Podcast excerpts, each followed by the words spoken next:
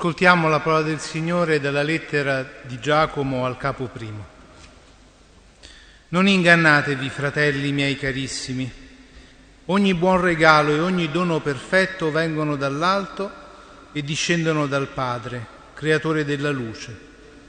Presso di lui non c'è variazione né ombra di cambiamento. Per sua volontà egli ci ha generati per mezzo della parola di verità per essere una primizia delle sue creature. Lo sapete, fratelli miei carissimi, ognuno sia pronto ad ascoltare, lento a parlare e lento all'ira. Infatti l'ira dell'uomo non compie ciò che è giusto davanti a Dio. Perciò liberatevi da ogni impurità e da ogni eccesso di malizia. Accogliete con docilità la parola che è stata piantata in voi e può portarvi alla salvezza. Siate di quelli che mettono in pratica la parola e non ascoltatori soltanto illudendo voi stessi, perché se uno ascolta la parola e non la mette in pratica, costui somiglia a un uomo che guarda il proprio volto allo specchio. Appena si è guardato se ne va e subito dimentica com'era. Chi invece fissa lo sguardo sulla legge perfetta, la legge della libertà e le resta fedele, non come un ascoltatore smemorato, ma come uno che la mette in pratica, questi troverà la sua felicità nel praticarla. Se qualcuno ritiene di essere religioso, ma non frena la lingua e inganna così il suo cuore, la sua religione è vana. Religione pura e senza macchia davanti a Dio Padre è questa, visitare gli orfani e le vedove nelle sofferenze e non lasciarsi contaminare da questo mondo. Questa è la parola del Signore.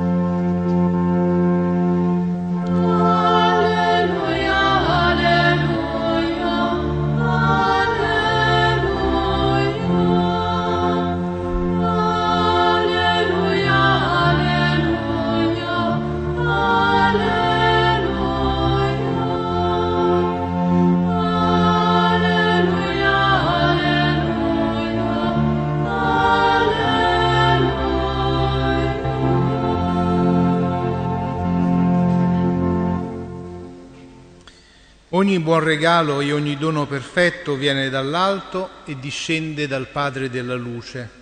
Ecco, così scrive la lettera di Giacomo, aiutandoci questa sera a riflettere sul dono che per la nostra vita è proprio la parola del Signore, che ogni sera ascoltiamo. È una parola che ci genera a una vita nuova e che in questa vita ci fa crescere di giorno in giorno, se la accogliamo qual è parola di verità. Nelle nostre giornate tante volte ascoltiamo tante parole, convivono insieme le parole più diverse, pensieri, azioni, molto spesso in contraddizione tra di loro, che a volte ci lasciano nella confusione. E allora tante volte sembra difficile fermarsi ad ascoltare un'altra parola, anche se si presenta come la parola di verità, quella che cioè può orientare governare la nostra vita, che può salvare la nostra anima, come scrive Giacomo. Ci sembra tante volte più comodo e più facile cadere nella distrazione. E l'essere distratti è come un atteggiamento che nasce dal non ascolto, o meglio dall'ascolto solo di se stessi e dei propri pensieri e come dice l'Apostolo Giacomo, guardare se stessi in uno specchio. Giacomo insiste sul non essere ascoltatori distratti, smemorati della parola di Dio. In fondo il modo di ascoltare riflette il modo di essere del nostro cuore. C'è una via nella quale mettere in cammino la nostra vita, è la via dell'ascolto, e bisogna raccogliere allora questo invito di Giacomo, essere pronti ad ascoltare e lenti a parlare. Tante volte si è pronti, molto pronti a parlare, forti delle proprie ragioni, delle proprie giustificazioni.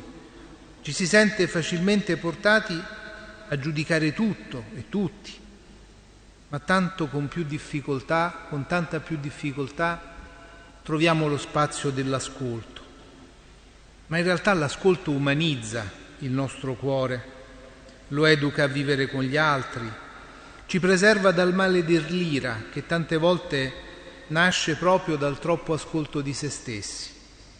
L'ira è un sentimento che ci allontana dagli altri e dal cuore di Dio. Nel tempo dell'ascolto, che è il tempo della preghiera, allora siamo come chiamati a purificare la nostra vita dalle troppe parole, dal troppo parlare e da quella sicurezza che ci fa tante volte coltivare sentimenti di superiorità rispetto agli altri.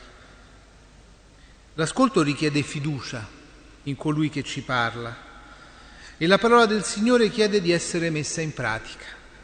Chiede cioè di non essere osservata come una legge esteriore, ma come una legge di libertà, legge cioè di fronte alla quale la nostra libertà è come provocata dall'amore.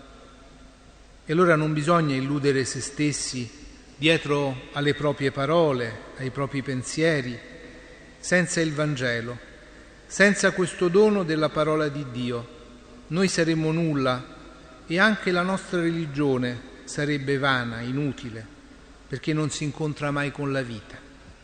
Una religione pura e senza macchia è questa, soccorrere gli orfani e le vedove nelle loro afflizioni e conservarsi puri da questo mondo. Ecco allora che l'essere ascoltatori, discepoli dell'ascolto, ci lega in realtà alla vita degli altri e in particolare alla vita dei poveri quelli che nessuno ascolta. E gli orfani e le vedove sono come l'icona dei poveri di ogni tempo, di coloro che rimangono orfani e vedove dell'amore degli uomini.